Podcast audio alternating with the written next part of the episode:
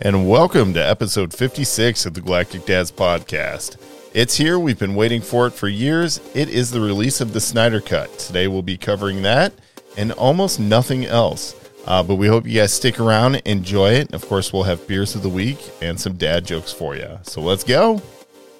Five, four, three, two, one. Before we get started, does anyone want to get out?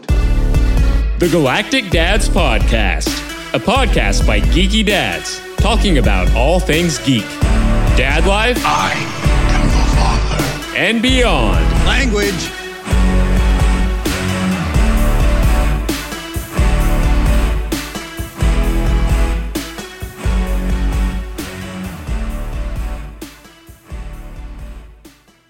All right, everybody, what is up? I am B. I am back again. I'm super hyped for today's episode because it is finally the release of the Snyder Cut. Today is March eighteenth.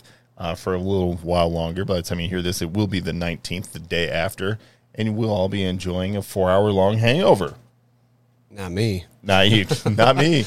Not me. But listen, of course, I am not alone. I am joined by the man that you heard, and that is Production Matt. What's going on, big guy? Uh, what's up, man? I am going to be completely honest with everybody. Yeah. I didn't even write show notes or an agenda today. Because we know what to talk about. We know exactly what we're going to talk about, but we'll sprinkle in some of the stuff you guys love. Uh, but first and foremost, we're going to talk it's, about who else is still here. Yep. And who is it? Who is it? Anybody want to guess? Just yell take, at Take a guess. Yell at your headphones, yell at your radio, yeah. wherever you listen to us. Really loud. And so if you said you. anything besides Jedi John, you'd be wrong. So what's up, Jedi John? How's it going, guys? I'm just really excited to be here. I am excited to talk about Snyder Cut. I mean, there's a lot of really awesome stuff. Today is the day, though, where I know we put out on the Twitter earlier, it is the day of how far in did you get today? Because a lot of us were at work, some of us were watching it in between breaks, uh, a couple of us watched it in the wee hours of the morning before work. Some were getting bothered by their bosses because you were, you know, yeah, you had, you hey, had to could, work. Could you come do your job that you get paid for? And I was like, Snyder Cut, send me an email. And uh, I got fired. So cool, here we are. I really need to pump that Patreon later. I got bills to pay. But anyway, the Snyder Cut has been released, and we're super excited to talk about it. Uh, we're definitely going to fill you guys in on that. But first, I want to let you know who isn't here. You've probably guessed already, but that is going to be Laser Eric. Uh, was doing that job thing, and it ran late, and then dad duties. You know, like, it doesn't always work out, but he at least let us know yesterday before the show even went on. Yep. So yeah. we appreciate that. Uh, that's good stuff. Uh, the guy we don't appreciate, I'm just going to go ahead and flat out say it. Has only been talking about this, the release of the Snyder Cut, since twenty nineteen on this show. Yeah, he has been excited the most out of all of us. I he think. has. And like, he's been sending text messages to the group like, I can die happy, uh, best day of my life, watching this. And all of a sudden he's like, dude, I'm going to go home. I, uh, I'm tired. I can't make it. Uh, yeah. I mean, we're not, I'm not I'm like flat out accusing you of anything, Justin. I'm just going to point out, I can't believe that of all podcast episodes, this one, this, this is, the, is one. the one you miss. Yep. I mean, we miss you, but you're not going to live this one down. This is worse than you not watching an entire season of Mandalorian while we try to cover it. Like, it's, it's that bad. It's worse. But don't worry, we all watched it, uh, so you can either agree with us or disagree while you're listening to this. Uh, but, of course, we miss you. And uh, if you guys are interested, you can hit up any of us on the socials. I am behind all of the at Galactic Dad tags, and you can find those on Facebook, Instagram, uh, and even Twitter. Uh, everyone else is on their own respective tags. Uh, Production Matt, you're M J Albers M J, five. M J Albers five for Twitter, and uh, oh, you're on Instagram. Instagram, too, right? yeah. Um, G D underscore production po- or. Post. Now I forgot it. There you go. Ready? Post production. Post production. G D yes. underscore post, post underscore, underscore production. production. Yes. And you see a lot of good behind the scenes stills there. Uh, and Jedi John, follow me on Jedi John four on Twitter. All right, and that only leaves out Laser Eric, who is Laser Eric eighty-three on like every flipping platform that no, is known to man. That guy, I think, might have stock in Silicon Valley with all the places that he's actually a member. Uh, so check that out. You can also find Justin on Willakill one eighty-seven on the Twitter and the old Instagram. So you can hit us up there. If you're a really social person and you're a social drinker like we are, you could follow us on the Untappd app. It is there that we have um, our shenanigans where we, we drink beers and yeah, it's fun, it's, it's pretty know? bad. We have fun. We have a lot of fun. Um, I mean, I think we're just probably going to go right into Beers of the Week for that because we have a couple of new ones this week, and it's time to start updating the Untappd, which means we'll probably get a live tweet from Special K. Uh, I missed his live tweet last episode, uh, but yeah, we definitely know when we're recording because the Untappd badges start flowing. Flowing like the draft, baby. Uh, so That's a good let me, thing. Let me get this music running real quick, and then we'll jump right into it. Beautiful. Beautiful. Let's run down that Untappd app. John, what do you got for us? Yeah, so today um, I started off with the Resolution Blueberry Acai Golden Ale from Breckenridge Brewery. I usually don't go with the fruity um, beers. Uh, this one actually was pretty good. Uh, it's just fruit forward and slightly sweet with light finish. Um, pretty solid. three point five percent alcohol by volume, so... So did you say three point five? three point five. Yeah, I started off with that, a light one today. That's you know? obviously a beer you drink to enjoy. Okay. Yeah. All right. All right. What else we got over there? Oh, yeah, so I moved on to the... Um, well, yesterday was Saint Paddy's Day. Oh, by the way, by that. the way, personal holiday for all of us here. Yep. Oh, yeah. Yeah. All right. Pretty great stuff. Uh, so I got Boulevard Brewing's uh, Irish Ale. It's just a traditional red ale. I've um, never had this one before, but it's uh, five point eight alcohol by volume, so you know I'm making up for that three point five. So. That's excellent. I actually just uh, finished one down, but I'll, I'll let Matt go ahead. What do you got, big guy? Uh, I went with the same stuff that I went with last week. Which is the? Um, it's the Stella Artois Cidre, uh, European-style cider. It's I drink it because, you know, I can. It's good, for one, and I don't get hangovers. I think it's fancy. I think it's, it's fancy. fancy. I drink it with my pinky up. He does. Oh, you're fancy. I'm fancy. All right. So I myself am drinking a brand new beer this week. Uh, I picked up a beer from BrewDog, which with a name like that, how am I not going to pick it up? Uh, but this is the Hazy Jane New England Style I P A. Um, it is just that. It's a freaking I P A. Uh, this one is a seven point two percent alcohol by volume. Um, I don't really know what else to say. It's an I P A. It's good. Why are you guys laughing? I heard him laugh. seven point two. Hitting hard. That's seven point two. Oh, and also we have another one, uh, thanks to my wonderful wife. Oh, yeah. We all got iced before the show started. Uh, and by that, I mean we are sipping. By sipping, I chugged. We'll yeah. post the video on the socials. Uh, but we, we got iced, enjoyed the Smirnoff Ice Red, White, and Berry limited edition version that tasted like blue Kool-Aid and antifreeze. Just straight sugar. It's just, I don't know. I've got diabetes after doing that. My stomach might recover with all the other beer I have to drink. Uh, it might. But anyway, that is it for our Beers of the Week. Of course, if you guys have Beers of the Week or anything else that you would like to uh, you know, suggest that we drink, hit us up on that Untappd app. You have the right privilege to share your beverages with us uh, and suggest things that we should try. Yeah, we're up to one hundred twenty-six now. Woo! So, and then uh, we decided tonight that we're going to start logging every, every beer, every beer that's here, instead of just not just the ones we start the show with. Uh, so if you thought we were hitting badges before, it's about to get full blown alcoholic. Well, and repeaters we're going to start logging just so we can, you know, bump that. Bump up those numbers. Oh, we've we've not been logging the repeaters. No, like it was a repeater. I just left it off because oh, it wasn't it wasn't, it wasn't a unique beer, so I was not going for check-in count versus just unique count. But you know what? So you know what? Just check-in count. We're uh, just gonna crush it. By the way, there the Untappd app is it's aiming to hit their one billionth with a B yeah, where, check-in where in early at? April. Yeah, early April is supposed to happen. So so I've been actually following this pretty closely because I think it's incredible that you can have an app with a bunch of people who drink on it, and it explodes. And I thought, yeah, that's no, that's something we support. Uh, considering that every time we've done a beer of the week, we plug the Untappd app. I think we really should reach out for them for some type of sponsorship at this point. We're on yeah. fifty-six episodes, mm-hmm. going strong, and none of us have stopped drinking. So there is a contest now too for the um, one billionth check-in photo contest. Oh, man. So uh, they, they think it's going to happen around April tenth. And then, uh, but there is a contest that you can hashtag your twenty-five years of beer, and um, you get, uh, what is it, grand prizes, V I P passes to the next in-person beer advocate fest for you and three friends. So, which could be in like ten years. Yeah.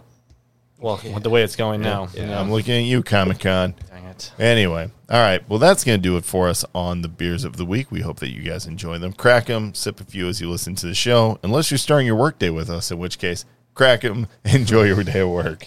Let's do it. And speaking of Comic-Cons, so we've got a con coming up March twenty-eighth, uh, Quad Con in Saint Charles, Missouri. Come check us out, uh, ten to four, um, anytime in there. Uh, it was a great event in October that we had. Um, this time around, we're going to have the full cast there. Pretty excited it's about that. It's going to be amazing. It's going to be awesome. Um, if you need coupons to the show, you can visit a local comic shop in Saint Charles. I believe uh, Fantasy Books and Games has coupons. Um, That's Fantasy Comics. Comics, sorry. Mm-hmm. Excuse they me. They have coupons. So does Justinscomics dot shop. Ju- yeah, Justinscomics dot shop. And then um, there's one more.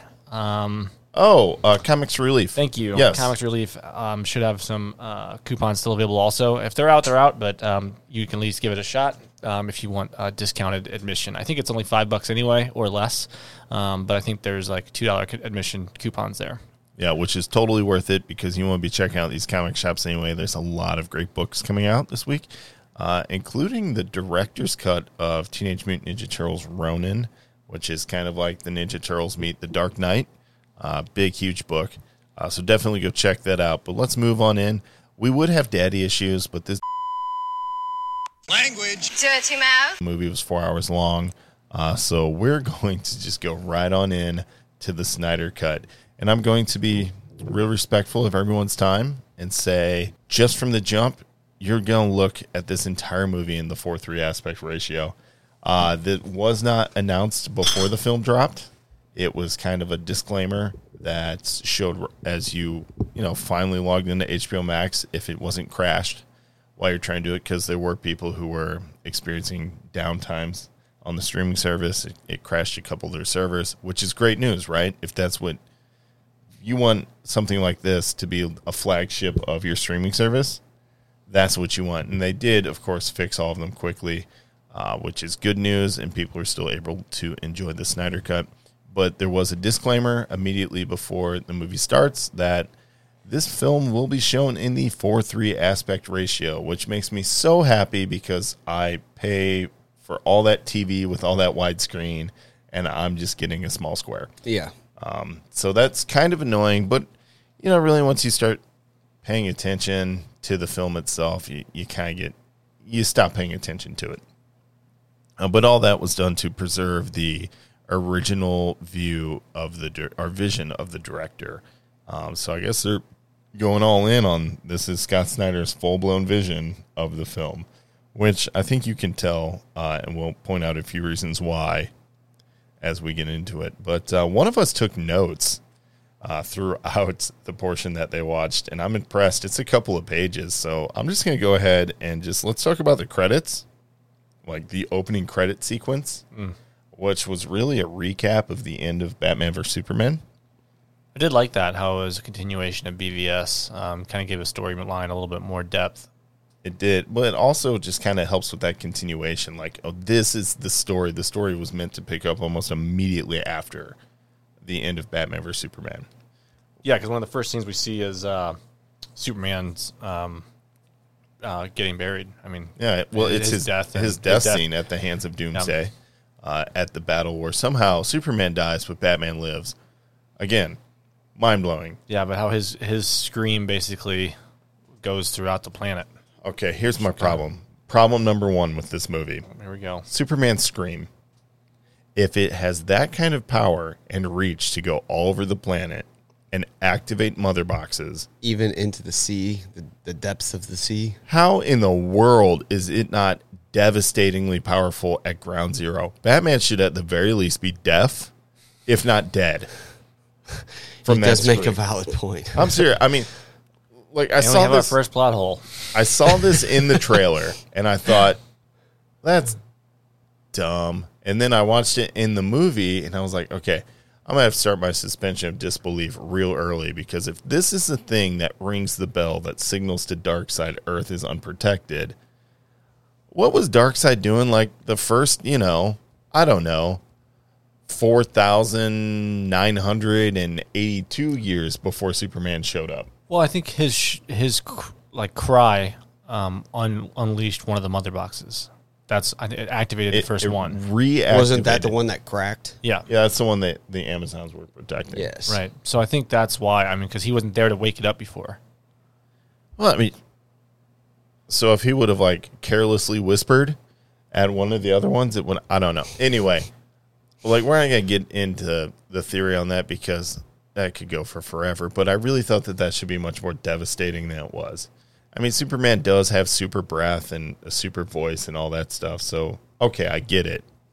But Batman should be, like, at least jelly inside after that. I mean, he's at ground zero. And also, I guess to preface this all before we really get into it, it's a four-hour-long movie. It is. So, uh, I don't think any of us have finished it yet. No, no. So, uh, we're only going to be covering, or do we decide on two parts? Is that what let's, we're doing? Yeah, let's do the first two parts. We're going to do the first two parts um, because it is a long movie. It's a lot, a lot to get through. And it's um, broken up into six parts. Yeah. Number one, none of us have been through the whole thing yet. Number two, even if we have, we probably couldn't pick up everything the first time through anyway. There's um, a so lot we did, in just two parts. Yeah, so we did, the, we did the best we could through two parts, and I uh, we'll get through what we can. And um, hopefully it's not spoiler to anybody out there, but if it is... Um, Fast forward to dad jokes. I don't. I don't, I don't know. But by by the end of this, because it's going to sound like we're going to nitpick this film a lot, we're really not. Uh, at the end of it, we'll give you our assessment of good or bad so far. Yep. So just to let you guys know. So hang on if you feel like we're just going to bash the hell out of this movie. We're not, but we're just going to point out some things. Um, that again, opening credits though, real nice. I think it's a better continuation uh, than we saw in the original Justice League film that came out, uh, which was, what, four years ago? twenty seventeen. Yeah. Wow. I can't believe it. Time flies, man. I think they do a much better job with this uh, particular version, making you feel like there was a loss. Right. Yeah. I mean, it's much better. And I do, even though the, I feel like the credits are a little extended, um, I do enjoy the imagery that Snyder brings in. Um With, um, I mean, everything. I mean, you could tell it was going to be a different feel for the movie off the jump. It was already decidedly darker, though. Like, just not in, only in content and context, but, like, the the visuals. Like, the lighting is way different. It's way darker, uh, which is pretty clear even on the posters. Uh, when Whedon's Justice League came out, I mean, we were looking at kind of bright colors on these otherwise dark-looking suits, which I thought was kind of... I don't know. That was hard to look at. Uh, but for this, with the dark tone, I'm down with it. Um, I also, one of the things I really wanted to point out is how quickly we see Cyborg in this cut. Because I felt like he was a character that was almost shoehorned in. Uh, and here we get to see him from the jump. And it kind of answers a question of where were these characters when Superman was just getting torched, right? And that's at the end of the credit scene where Cyborg hears Superman's yell and right. turns around. Yeah, because you just see how everyone interacts with that one yell. So, yeah. Um. Yeah. I mean, it, it, it was good, and, and throughout the film, I know, I know that you guys aren't quite as far as I am even in it. Um, it is really nice. Um, like you said, like Cyborg kind of got shoehorned into the first film. Uh, and not given the time to breathe, I would say. Um, this film definitely does a better job of that, and even getting into more than just the first two parts, uh, even in this part two when you start to really meet him, which we'll get to, like they give him time to breathe. Same with The Flash. Mm-hmm. So they both get more time in this movie, which is really nice to see. Um, it gives them a little more due diligence, which is needed, much needed, because yeah. it's the first time you're meeting these characters in this universe. It's also good because you're right, they do get They get time to let the emotion build. It gives them much more motivation uh, that you can sympathize with. I mean, these characters all of a sudden are just thrust into this world because Batman shows up, uh, except for Cyborg, who only jumps in because Wonder Woman talks him into it, which, I mean, let's be real. She could talk me She'd into talk anything. me into anything. She'd be like, hey, you should probably spend all of your stimulus money on these scratchers. And I'd be like, yeah, that's a great idea. I mean, this movie was the introduction in the universe for Flash, Aquaman, and Cyborg. So, I mean, you got to see small snippets of them in B V S, but really this was their proper introduction. Yep. And it worked out well, at least we know for Aquaman. I mean, he got his standalone movie, which went on to become a billion-dollar success. Yep. So I think that's the hope, really, for the Flash film as well. But moving back, though, I see on your list of notes, what do you have there? What's your first item? Yeah, so there's just, I mean, I kind of just broke it down by scene real quick, and I figured we could just break through um, things that you remember from the scene or things that stand out. Um, the first one we get is Bruce Wayne trying to recruit Aquaman. We had it in the first um, Justice League film also, so this was not a new mm-hmm. scene.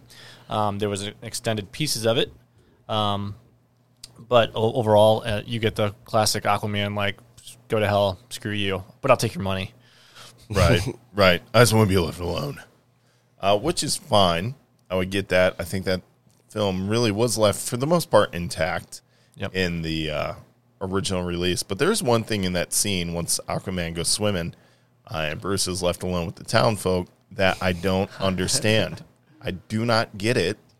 I don't think any of us do. Production Matt and I were talking about this earlier before you got here, and we were like, why don't they just go to church? Like, just yeah. go. You guys like singing. Get, like, open the, the Bible. Point, what's the point of the four-minute singing scene after Aquaman disappears in the water? Like, they just sit there and sing a song for him, and you're like, all right, cool. I'm sure there's, like, some translation of that song where it yeah, like, what does that really song matters. Mean? Yeah, and if the translation popped up on my screen and it meant something to the whole movie, Dude. I'd say, oh, my gosh, cool. Yeah. But exactly. I don't know what it means. Exactly. Like, if they were just singing, like, the Swedish version of the Tuna of the Sea commercial. Kumbaya. Yeah. Like, what are you doing? What is this? And why is it going on for so long? And that's when I, I realized at that point while I was watching this movie, oh, I think I know why this thing balloons to over four hours. Yeah. It's because of stuff like that. And by well, the way. And you also, I feel like you also see it a few other times with uh, Lois Lane. You do. And so, uh, actually... T K, our wonderful Patreon supporter, pointed out real early on, there is over one hour of music mm-hmm. in the Snyder Cut. Over a fourth of the film is music. Think about that. Now, that doesn't yep. mean that there's not, you know, dialogue over it or any other action scenes going on, but that's a lot of music for a movie, my God. Four hours is a lot of time. There's probably an hour too. Of slow-mos also. Yeah, so I'm just kidding. I'm just kidding. My God. My God. Anyway, um, okay. There's, there's a beam in the sky. We better go deal with it. So like I said, um, so Bruce Wayne with Aquaman, uh, he says no. He says no, uh, and uh, it was pretty much shot for shot what we got in the original Justice League. The next shot we got was, I think it was new. Well, I, I, you have to you have to remind me, um, but it was uh, Martha losing the farm, like no, yeah. that was that was in the previous one. That was in the previous that, one. Too. Yeah, I remember. She's that. Packing up and right. gets the dog. Oh yeah, in the that's U-Haul. Right. Yeah, You're yeah, right. So she gets in the U-Haul, loses the farm, was foreclosed on. Um, so that's pretty much shot for shot, I guess. Also, I just couldn't remember it because it's been a while for it, me. It's been four years. Yeah, uh, yeah, because I watched it one time. No, I'm kidding. I watched it more than once. But I watched it it's twice, been a while, and I was like, you know, the spider, the bat crawler's still in there. I'm out. Uh, and then Al- uh, Alfred. Uh, it will, we jump to uh, Alfred and Batman in the Batcave talking about how he's recruiting. And, well, he just got back from... Well, no. It's, they're in the plane. They're in the plane. They're in the jet. He's yeah. talking about Jamaica. He's like, you know, you could go here and... Yeah, catch a king's tide out there. Maybe in yeah. Guam. Somebody, yeah. Somewhere warmer, please. Yeah. Um, but it, I just loved how he just gave him crap because he was just like... Maybe yeah. uh, maybe a guy brooding in a cave isn't the best recruiter. Perfect. I don't know. He seems really good at finding teenage sidekicks to die, so that's good. Wow. Uh, wow. We'll, we'll jump into that probably later, maybe hopefully in the film, I don't know, where they could at least reference Jason Todd. Yeah, that'll be a, a few, few, maybe an episode away still for us. Yeah. So, um, but, by the way, I just want to bring that up real quick, how much I really love Jeremy Irons, period. Oh, he's great. When Jeremy Irons as a snarky Alfred is ingeniously casted. I honestly wish he would be a villain again somewhere else oh, because he plays such a good perfect. Villain. Die yeah. Hard vengeance. Mm-hmm. Oh, or even, even as just like some guy stuck on a different planet in Watchmen. Watchmen, yeah. So good. He's really good as Ozymandias. Um, so we get to go from there. We skip to Lois um, going to the Superman Memorial, dropping off some coffee for a police officer on the way. Like that was nice. She misses him. That she misses nice. Superman, yeah. which, well, And the cop's like, you don't miss a day, do you? And yeah. she's like, I like it here. And I was like, why don't you just tell him that Clark Kent was Superman? Because you kind of are, aren't you? Yeah. So, uh, but that just tells you how much, like, how depressed she really, I mean, she goes there every day um, to visit. I so. think, actually, you're right. That does show how depressed she is. Like, she really feels the loss of Clark, which you feel way more. I mean, she walks movie. by that one cop well enough to drop off coffee to him. Yeah, they're friends. And I might give somebody coffee once just out of the goodness of my heart. Probably not. I'm a bad man. Um, but every day, like, that's a relationship you just built. Yep. Um, but, yeah, so it's super sad to see her going through that, though, because that's a tremendous loss for anybody that has a spouse or somebody they love. Um, and if they lose them, like, it's a huge loss. So especially when you essentially told them, go do it. Yeah. So they make, I mean, they make you feel for her, which is, I mean, an appropriate reaction. So much better. And by the way, Amy Adams, anytime on screen, wonderful. Yeah, she does a great fan. job. Um, and then we go over to the, uh, we see Wonder Woman for the first time um, in her bank scene. Even still, though, this is where you really realize that this is a rated R version. Yes. I know, I know, we're going to get to that too. But this, as soon as I saw the guys go into the bank, mm-hmm. that scene is extended, and I'm like, oh, yeah, this is R. Yeah. Yeah. It's so good. They, they, It's almost like the scene in Modern Warfare two when you can either choose to play or skip the airport scene and you just mow down innocents. Because that's how this scene starts. And I was like, yeah, that wasn't in no. the original. And then, yeah. But I did have qualms with the bank scene. And this even goes back further uh, to the original cut. And it's it's Wonder Woman's powers. Oh, yeah. I know, I think I know where you're going with this, and that's... Yeah. yeah. How fast is Wonder Woman? Right. Is she on par with Flash?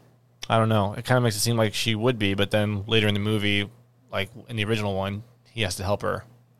Right. So, so I don't know. I feel like there's some inconsistency in speed there, and I didn't pick it out in the first one, because I know in the comic books Wonder Woman's flat, uh, fast, but is she... Speed of speeding bullet fast. Can I can I stop a thirty round auto and still have time to unbelievably unleash devastation and kill the guy? By the way, that's something that happens in this one that you don't really see in the other yeah. version. Like, she offed the bank robber, um, not really by choice, but out of protection because he was about to do it again. Uh, and then she kills that guy and then turns around and tells the little girl, "You can be anything. You can be you anything be. you want when you grow up." Except a bank robber, because I'll kill you. You left that part out. It's a little cheesy, but it was on par. I actually, I like that scene because that was not included in the first cut, and I don't know why. I think it was a statement to women everywhere that if you're a young girl, don't be bullied down. You know, stand up. You can be whatever you want. Do anything in this world. I'm actually surprised they cut that just, by the way, yes. But I'm also surprised they cut that with the timing of the films. Like, you would have thought Wonder Woman wanted to be that kind of, like, girl power icon before Captain Marvel came out.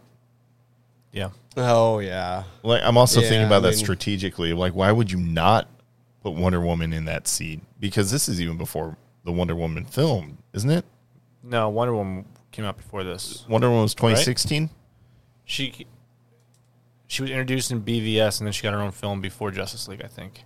Is that right? Is that timeline hey, right? Hey, fact checker, hit me up on that one. I think Justice League came out first.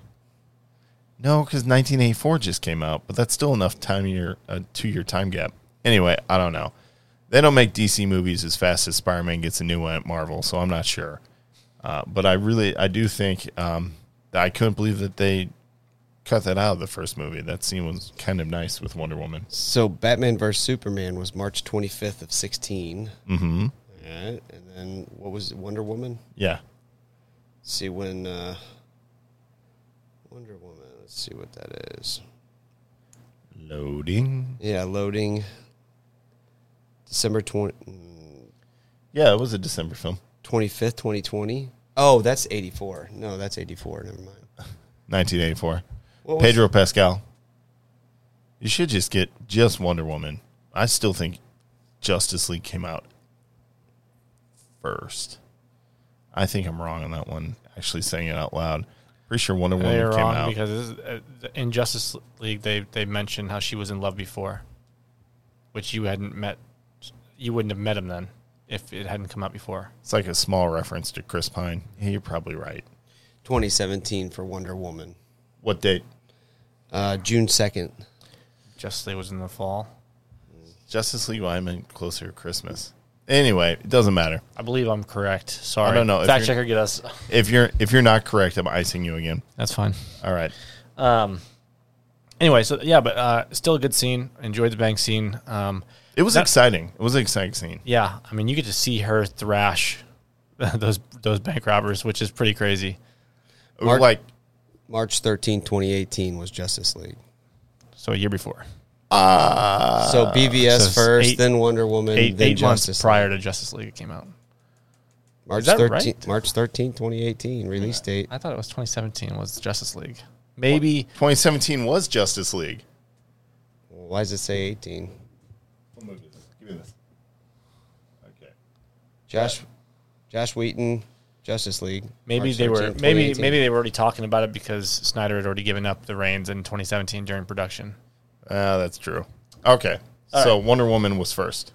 Before B V S was first. Yeah, B V S then introduced Wonder Woman. Wonder Woman got her own film. Got and it. Then okay, got there. We're there. Did I just get iced? Language. Do it to mouth. Oh, blue flag. Yeah. All right. Um, all right. So we go, we move from the bank scene, and we get to go back to uh, Wonder Woman's home planet or home island. Sorry, Themyscira. Oh man, I'm gonna butcher this. Themyscira. Nope, nailed it. Perfect. Uh, and then uh, we get to see a repeat from the original movie's scene of um, Steppenwolf coming down for the first Mother Box that activated. Okay, let's just talk about Steppenwolf real yeah. quick. He looked good. Massive improvement. Massive awesome. improvement. I loved it. I it, loved the scene. Uh, this all, scene was vastly improved, and I'm, I'm good with it. I have one qualm. There we go. I can't help it. You can't tell. By the way, Steppenwolf's armor is functional. I love it. That's, and looks cool. That was that's the coolest part for me. Like it's functional. He it absorbs arrows and then breaks them off and shimmers and is back to normal. That's I'm my like, favorite part. I'm like, that right there is a. I mean, that's New Gods technology. I dig it. I'm happy to see it. Only problem, and it's a very small one. When I look at Steppenwolf and his armor, the first thing I think of is the Destroyer armor from Thor. A little bit. Yeah, I see it. I took one look at that. I was like, yeah, it's just an updated version of the Destroyer armor. Remember in the first Thor, the thing that comes down to the town and he ends up having to fight? Yeah, they activate it from Asgard and it comes oh, down. Uh, yeah, shoot. I haven't That's seen the first That's a long time Thor. ago. Yeah, I haven't seen the first. I'd have to go back and watch yeah, that three one. three weeks ago. It's not all of us are on a hiatus from work for children, but that's fine. But yeah, the Destroyer armor, right? Like you just recently saw Thor. Yeah. No, it's very similar to it. I agree. Also, big misstep on Marvel's part. Why didn't somebody wear the Destroyer armor when Thanos came to Earth? Just saying. Could have been Banner. He was already hanging out with the Asgardians. Just saying. Let's move on. We don't have time for that okay. argument. Good call. All right. Um, but, yeah, we get to see um, – it, I mean, it's close to shot for shot. There are some extra shots added. They did bury the temple in the ocean, which was kind of cool. It was cool. Uh, it was really cool to see. Didn't I work, think, but it was cool. It didn't work. Also didn't work. It was pretty close to shot for shot. I did like um, this Steppenwolf is a lot more aggressive. Yeah. And yeah. he is also a lot more um, – I think in the prior version, the Parademons do a lot more of the heavy lifting. This one, Steppenwolf, is ready to just get after it fast. Dude, he was using that axe, and he was just wrecking some Amazonians. Amazonians. I'll yeah, like, dude, so forget did- just the Amazonians. Did anybody feel bad for the horses? Oh, yeah. Oh, he was yeah. just throwing those oh, things around. God, yeah, God. That, was, that was rough because the, the, the like, blood was spraying, and I was like, oh, my God. I was like, holy crap, this dude's about to get just... banned from the N F L or when, something. Like when that. he when he threw the when Steppenwolf threw the Atlantean and it hit the rock, and he just I was like, whoa, yeah, dude. Even the uh, the the one Amazon who's trying to make sure the queen escapes but catches a blast right to the heart. Oh yeah, yeah. I was like, yeah, that was sad. Oh, and that then she's so like, sad. Shut the doors. I was like, yeah, that's gonna kill you. Oh my God, you. These Amazons are suffering a massive loss right out of the gate. Yeah. Yeah, um, but yeah it was a cool scene still. Uh, like, like we said, shot for shot, basically. Um, and that concludes part one. So yeah, that I mean, was it. That was part, the end of part, part one. Part one was titled "Don't Count on It, Batman." I mean, I, you get that right out of the gate with um, Aquaman, Aquaman saying no, yeah. and then um, you also have Alfred's scene, and then uh, I, I know Lois isn't necessarily super related to Batman, but at the same time, she's she's a, she was she in B V S Superman, mm-hmm. yeah, and uh, obviously and, Superman's no longer there, so you get to see. And you she had a see, large part in Man of Steel, which essentially right. kicks this whole thing off. Yeah, and but you do get to see her um, mourning uh, Superman, which is also going back to that title is Superman's not there to count on, so you you have to do something different. So uh, a lot of different sequence. I, I do love the, the titles of the parts because as uh, as I took notes and everything else, like it actually like scenes made sense within it. It was really cool, sure. uh, especially uh, once you get deeper in the movie. There um, is one more thing about the first part. Yep. I want to I want to point out, and it is when Bruce is talking to Alfred, the whole reason he's trying to put this team together makes a lot more sense in this particular version of the film because he says, I made a promise to him yep. yeah. as he was dying. Yep. And you're just kind of like, oh, that's, I mean, I think they mentioned that in the original version, but this one you feel more. Like, you're like, oh, yeah. Because he's like, I can't fail. They really hit that scene on the head with. He's like, I tried to tear us apart first. And you're like, yeah, you did. Yeah. And then, you know, he moves. And you're like, look at that character growth, by the way, which is something I swear we get in this movie that just got edited out somehow in the original version, is you have all of these characters are, are just by, right out of the gate getting by, fully realized. By the way, has anybody checked on Joss Whedon, or did they not care?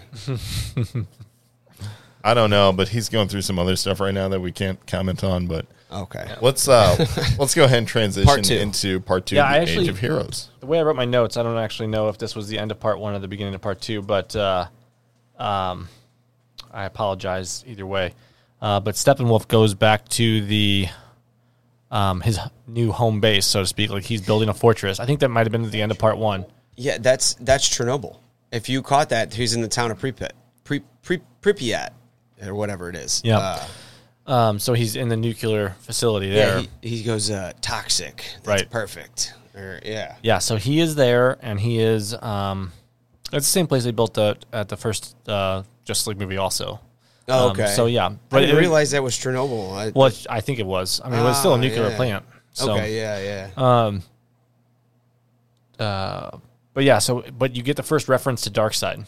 Mm-hmm. Yes, he he doesn't. I don't think they specifically name Darkseid, but they name him. Like he's like, I'm doing this all for him. For him, yes. Like in his name, in yes. his name, and like, um. So you get that sense that there is a bigger bad. Bigger, yeah. There's a and uh, which we didn't really get the first Justice League. Like mm. you knew he was doing stuff, but you didn't really know his motivation. Mm-hmm. Uh, there was one. I think in the original Justice League, there was one reference to Darkseid once, and that was like it was like a. Five second blurb, and that wow. was it. And it was just like, if you didn't catch it, it's gone. Yeah. yeah. And I'm sure uh, hardcore fans were probably like, oh, yeah, they mentioned Darkseid. Yeah. But it, like, it was so quick the first movie with no explanation outside of it, and it was mentioned once. Yeah. In this movie, they immediately go to this is for him. Uh-huh. So you know there's an uh, it's a it's a more and superior then, bad bad guy than what you're looking at in yes. Steppenwolf, which is. Menacing after you just watched him tear apart an entire island of warriors. Uh-huh. So, um, but yeah, you do get the mention of Darkseid. Uh, well, the we knew it was Darkseid, but yeah. there was a higher power at work, mm-hmm. which was kind of cool. And Steppenwolf was definitely trying to get back into his graces. Um, he even said in that scene, I think, that he was he betrayed, he, fa- he betrayed him, but he, he had failed him, so he's trying to earn back trust. That was Desaad he was talking to, correct? Yes. Yeah, I think so. Is that right, Brandon? Decide. I'm sorry. I uh, just came back into this conversation. I know in the scene in Chapter two where Steppenwolf is setting up his base in Chernobyl, right? Is that yep. what we're talking about? Yeah. And he uh, begins to... He puts the Mother Box into the facility, and he's telling the demons to follow the scent of the other boxes, and then he begins yeah, to... Yeah, like, grab one, throws them yeah. out, like, go yep. follow it. Yeah. Which also is a, another uh, shot-for-shot scene from the original... Uh, which I did like that they kind of kept the Parademons the way they were because I like the original design. Yeah, I think that design's good. Yeah. Um, but anyway, when he says follow the scent, and then he starts talking, he kind of gives us that villainous monologue uh, that says, this will please him, right? Like yeah. that's the first, this will please him. In the original Ooh. version, he's not real specific on who him is. Of yeah. course, now we have the benefit of seeing all these trailers and knowing full well that he's talking about Darkseid, whereas in twenty seventeen, twenty eighteen, sorry, we had to just immediately, if you were a fan and you knew who Steppenwolf was, you knew that he was, he was talking about Darkseid. Yep. So this one, you it's it's almost explicit, especially when Wonder Woman visits the island. Uh, then it, it really becomes explicit that Darkseid is the major player here. Mm-hmm. Yeah, and so I didn't mention uh, part two's title is Age of Heroes. So, mm-hmm. and if you don't know what that is, we'll get into it. But it's um it's pretty epic, really, uh, yeah. what they cover in this part. Um, and we just see some really cool scenes at the end of it, especially. But uh, we start off by uh, going back to Bruce Wayne, trying to track down Barry. Yes. And, well, we all know how that goes. He's all on board. Yeah, he's really excited. Oh, my God, you're Batman. Pretty much yeah. shot for shot again once they meet. Mm-hmm. Uh, we did get the extra scene with him. Um, was this at the same time where he's saving Iris, or is that later? Um, That's the first one. That's the first time we see him where, where he saves... What uh, the girl in the car accident? Yeah, that's that's Iris. Iris, yeah, yeah. That was not in the first movie. No, we didn't get to see that much. Um, you in the first movie, you essentially get to meet Barry talking to his dad in jail, and then Barry goes home, and Bruce is there, and that's how we meet Barry. Oh, sorry, I skipped something. Sorry. What'd you, what'd you skip, bud? Anyway, um, so. also, spoiler I think, alert for I another also, part. I also think that we skipped ahead. Uh, even talking about Flash this soon, because in Age of Heroes, that's when uh, we get Diana going to look. Yeah, we get the Amazons lighting the arrow of Hermes. Oh, sorry. So, where you at, big guy? Okay, so Bruce is tracking Barry in the Batcave with Alfred again. That's right. My mistake. So he doesn't actually. Get so I jumped a little hard. He doesn't. Part. He hasn't seen him yet. Yeah, he's not in part two, not yet. We know how that happens anyway, but and it is shot for shot, so don't be surprised. Sorry it, for the spoiler. anyway, um, uh, but then we go we, we skip it, ahead to I Cyrus. I love how you're like, dude, you're Dang great it. at being terrible on the intro. You can't even read your own notes. I'm reading notes. It's just you know they're incomplete. Listen, I some of these I wrote left-handed because I was holding my son while I was watching all this. Oh stuff. Sure, blame it on your kid. We love you, Floor. He's, he's the only reason I'm not done yet. um, all right. Uh, so we skipped to Cyrus at the research oh, at from there um, we go. Star, uh, Star Labs. Star Labs, which, by the way, there's something really cool in this version of the film uh, that I said I wish we'd get before I watched this one. And as soon as I saw it, I was like, oh, he's here. But we'll get into that in a second. Uh, what do we see when they're at the Star Labs facility, which, by the way, is really just the, the landing ship of the Superman Uh, vessel from the end of Man of Steel and where Doomsday is born at the end of B V S. That is where Star Labs is, and this is actually occurring. Yeah, so during part two, you get both those scenes. They're separated by a couple things. Um, but you first get to see Cyrus at the research facility. He's going out for the night, saying goodbye to everybody, says bye to the maintenance guy, and then you kind of get shot for shot what happened during B V S. Or, sorry, the original Justice League, and... You get to see the maintenance guy go in and say, oh, yeah, he's getting captured by the Parademon. Uh, Parademons. Because the Parademon is what? The Parademon is looking for a Mother Box. Which Mother was Box there. was the housed at that location, yeah. uh, but is no longer there. Uh, we'll describe more about where that Mother Box actually is in just a little while. Yeah. Or actually, probably next episode. That goes past part two. Does it? No, because we I've seen It's that. in part two. Okay. Yeah, I was going to yeah. say, you see so, parts. Yeah. Um, from the re- from uh, Star Labs, though, we skip back to um, the Amazons, where they're lighting. They're talking about lighting the torch. Hasn't been lit for five thousand years. Mm-hmm. The Will the, the world the, of man even yeah, know what it means? And, and it doesn't matter. She will. She will. And so, thank God somebody had the news on while she was dusting that statue, right? I know, yeah. right? Yeah. So you skip over to her museum, just cleaning. Hey, what did you do this weekend? Nothing. Nothing exciting. Nothing exciting. After she took down a bank robber. And she looks... gorgeous. Like a piece of art. I mean, I don't want to be creepy here, but all I'm going to say is sometimes you see things on T V and you're like, yeah, that's a hot chick, whatever. And then other times you see Wonder Woman and you're like, I don't know what it is. Like, you're fantastic. She's a not very even, attractive lady. Not even, sure. like, obviously she's very attractive, but it's not even like gross attraction because a part of you is like, you could be my aunt, my friend, my sister. Like, you are just, like, the like embodiment of everything awesome about a female because she's perfect example back in the bank, right? Just kills the guy, saves everybody, and really sweet to the little girl. And Wonder Woman nineteen eighty-four perfectly puts this on display. Again, this is how Gal Gadot is a really good actress. She's in the middle of saving people and stops to be really nice to a little girl. Like, she's wonderful. Nails it all. So, and then also in that very form-fitting tight white dress that she wears for some reason to do work as in ar- archaeological stuff. And, I don't know why you would do that. Sneak around through caves and yeah, stuff. I have no idea why you would wear that outfit, but uh, in heels. In heels, yeah. yeah. So, so th- that was one of my things. I didn't really like how they broke up this part, um, especially reviewing notes on it. I think um, cause, so I'll just read down the scene list real quick, just these these front like five or six scenes. So you've got Cyrus at Star Labs. Mm-hmm. You get to see light the torch. You go to Diana at the museum, learning that the torch has been lit. You go back to Star Labs for the ins- like the it's crime scene at this point. The outcome, yeah, yeah, it's yeah. a crime scene. And then hold on, hold on, and then you get Victor, which we're gonna get in. We'll get into these scenes, but you get Victor and Cyrus talking about the Mother Box convo at their home, mm-hmm. and then you skip back to Diana seeing the fire and going, and into, going the, into the temple, into the temple. So like, why would why, you not swap those? Why wouldn't you just put like a continuation yeah, of just, each scene? Yeah, like why why wouldn't you just go straight? Um, cyborg scenes and then skip to the Wonder Woman scenes because after that you skip to uh, Aquaman. Well, why is he? Okay, wait a minute. If I'm thinking about this, the only reason you would do that, and just for the sake of storytelling, is to make sure that people realize you either do this consciously or unconsciously. You assume that those scenes are happening concurrently. Yeah, like so time, time has passed, yeah. or like yeah. no, so they're happening at the same, same time. time. Yeah, yeah. That's the only reason you do that because remember they are on a race against the clock here.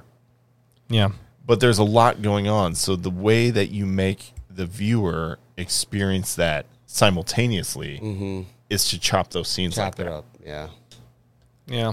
I mean, I, just purely from a storytelling standpoint, that's how I explain it. Now, as somebody who's watching that. Yeah, why wouldn't I just see one pure... Diana goes to the temple, finds the arrow, fits it into the notch, and instead of jumping back to, you know, Cyrus and Victor, you watch her go through the, the temple. Yeah, because part two lasted thirty-two minutes mm-hmm. uh, screen time total. So you're talking about a time frame of you could have um, a quick Batman scene talking to Alfred about tracing Barry, and then have ten minutes of um, Cyborg, straight in a row, ten minutes of Wonder Woman, and then... the um, going to Atlantis, and then them reviewing the Age of Heroes, which is at the, the last scene of that part, which yeah, we'll get into. Scene. But yeah, sorry, I just it, just re- rereading my notes, I'm just like, why did they skip around so much when they could have just lumped this together in, in a ten-minute section and just been continuous? So, which because you kind of get the same feeling that it's happening at the same time because the I, I think, well... I mean, it's easy for us to dissect it now and right. say that. Yeah. In the moment while you're watching it, I think it helps you realize these are simultaneous events. Yeah, that's fair. That's fair. Okay, so um, we leave the f- research. Uh, send, uh, sorry, we leave Star Labs. We go see the lighting of the torch, and then we and skip then we go that. And then back we skip to Star Labs. No, we get to well Diana at the museum, and then we go back to Star Labs right. for the right. inspection when. Um, the so, agent is questioning Cyrus about what was in the box, bec- well, what was in the crate. Yeah. Mm-hmm. And like, they give the number, which I didn't write down, but they give the whatever number it was. And he's like, I don't know. I don't know what it was. We and, misplaced it. And that. we misplaced it. Not not only did we misplace it, but I don't know what it was. I'm like, what do you mean you don't know what it was? So why and do you have like, it out of the box? Like, it's alien technology. We yeah. study alien technology, and he's like, let's go look. And he tells his, well, at the time, it's his, his assistant. Let's talk all, about You want to talk about assistant? Okay, I, go ahead. I'm, Because you before ahead. we I even know, saw this scene, know. I was super excited because I was thinking to myself, we need an Atom in this movie. Uh-huh. And I don't want Ray Palmer. I want Ryan Choi. Yep. I want him so bad. And that's him. That and then him. As soon as they go, this is my assistant here at Star Labs. This is Ryan. And then the guy walks into the frame and he's Asian. I go, oh, my God, that's him. That's the Atom I want. That's the one I was waiting for. And then he says his full-blown name. This is Ryan Choi. And I was like, yes, yes, yes. Yep. Setting up the Atom. I was so stoked about that. And this is the point in the film where I realized, okay, I'm just like Justin on this movie. Yeah. They're going to give me things that I wanted, and they're just going to, here's your little nod, buddy. Yeah. Enjoy it. And uh, he opens up the, the windows to show the Superman ship, which right. that way the uh, the agent kind of realizes, like, oh, they really deal with stuff that... So he referred to it as um, xenotechnology. Yeah. Uh, so alien technology, uh, uh, which meant the guy who came to investigate was like, yeah, I'm way out of my league here, uh, which was good because I need people in this world to realize that, that Star Labs is the pinnacle of, because in the comic books, they're, I mean, they're the people who, who work with all this stuff, and that holds true even in the Snyderverse, for lack of a better term. Uh, we would have called it the D C E U, but that's no longer the case, so the Snyderverse. But, again, I'm in love with the fact that they included uh, Ryan Choi. Yep, really awesome stuff. Uh, and then from there, th- this is the continuation. You get to see um, Cyrus go home mm-hmm. and have a conversation with uh, Victor, who is Cyborg, mm-hmm. uh, his son. And you get to hear them talk about the Mother Box because you get to see it in their possession. Um, at I Yeah, it's you, in his closet. It's in the apartment. Yeah. So you get to see it, and then, um, but you get to also see that father-son dynamic a little bit more in this movie than you did in the previous Justice League, I think. Which is you see the same, very helpful. And yeah. you also see the same line where he says, I'm you, not know, good, you don't make, or you're good at making monsters yeah. or something. You know a lot about monsters. Yeah. Which, okay, kicking back, back when this film came out, I was a new dad. This scene hits harder now that my, my kid's older. And then my son is, is young, but like this scene is really full of like all this emotion. Like you have this guy whose whole life was supposed to be ahead of him, who maybe at this point would have preferred not to have survived. And his dad's just like, I think maybe I could do something to keep you, because his dad's not ready to lose his kid, right? And so he does this experimental technology thing with his son, and it allows his son to live. But at what cost? Like, there's this whole incredible Frankenstein's monster thing that's going on here in this scene with Cyborg, or Vic, and his dad, for so many good reasons, because it's not just Vic wants to live. It's here's a father who can't let his son go, yeah. who beforehand was almost just completely dismissive of his kid because he was so into his work, so into his work. And then he gets faced with the reality that your son's not permanent. You could lose him. And then he it flips one eighty. The only thing he knows how to do is use all of his work to keep his son alive. And what that does to Vic, his son, is, in, you know, I mean, I feel like this is an awesome emotional moment that I somehow missed in the first go-round of this movie that I just picked up on so hard uh, this time. Yeah, I mean, I think there was additional dialogue in this one. So, there I mean, it, it helps out a lot with that connection. And uh, I, I'm not going to say hate. But just the... Uh, there's resentment. Yeah. Mm-hmm. Yeah. And uh, you feel that a yeah. lot. I, I can kind of understand that, too, because, I mean, if... Yeah, it... I mean, in, in a way, I guess I can understand it, but I don't know if I... If, in a way, I guess I don't, because, I mean, you, you know, you're in a car accident, you're you, whatever happens, happens, and then your dad, he saves your life, but at the same time, like you at said, what at what cost? cost, he turns you into this monster, quote... And, but but you get it right now. Like, as a parent, you're like, yeah. you know, Pet Sematary makes a lot more sense as a dad. Like, I'll be honest, if something happened, I wasn't. if something happened to my daughter and I had the physical means and, you know, opportunity to make things, you know, hey, I could save her life, but uh, it's going to put her in turmoil for the rest of her life. Well, yeah, but in your eyes, you would just be saving her. I would, exactly. Let I me, would be wanting to save her, but at the me, same time, you'd have to stop and think, like, what is this going to lead for the child's life for the rest of their life? Well, you can't. Would you think, though? You can't, because you're just so focused on saving them yeah. in the moment. Let me put to you in a way that's very contemporary for what we've been covering the last couple of weeks. WandaVision. I mean, Monica Rambeau goes, if I had your power, I'd bring my mom back tomorrow. Yep. If I had the chance, I'd bring any of my family back tomorrow. Like, you know what I mean? Like, mm-hmm. so, so now Sirius has... Maybe, because he's not sure in, in Batman versus. Superman when you see it happen. He's not sure, but when it works, he's glad to have his son back. And then mm-hmm. what that does to Vic, though, who's wondering, and which is great, though, because even in the comics, especially in Jeff John's Justice League run, where he flushes out Cyborg as a character, Cyborg wonders how much of him is really human, because he knows he only has limited parts of him that are flesh and bone, and the rest is all machines. So he's always asking himself, how human am I? There's a really great scene in Throne of Atlantis, uh, which is like Justice League number fourteen from the New fifty-two, where Cyborg gives up his lungs so he can go underwater. And he realizes he's giving up one more piece of his humanity.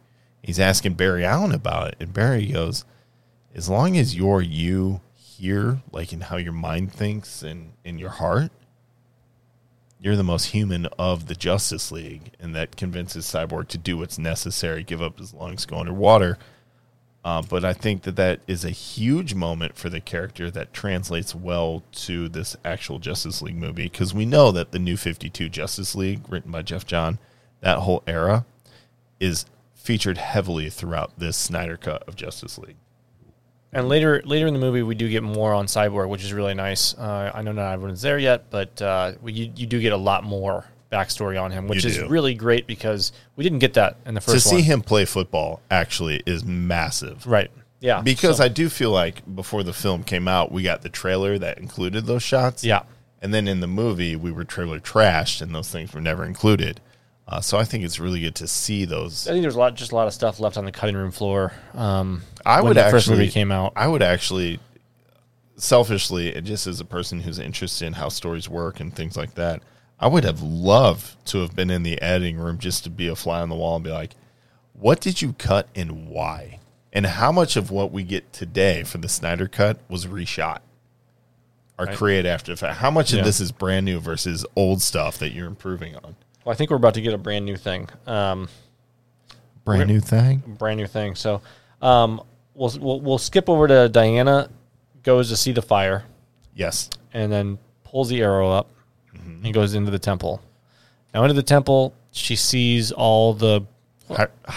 hieroglyphics. I'll, I'll just go with hieroglyphics. We'll yeah, I mean that. paintings of old times. I mean, um, you see the three cubes. Yeah, you see the three cubes. S- see you the see, mother boxes. You see the mother boxes. You see the um, parademons um, the attacking, very... and you see the army of um, men, Atlanteans. Mm-hmm. I mean, you see. Pretty much and the old the, war. The very last picture she she looks at is Darkseid.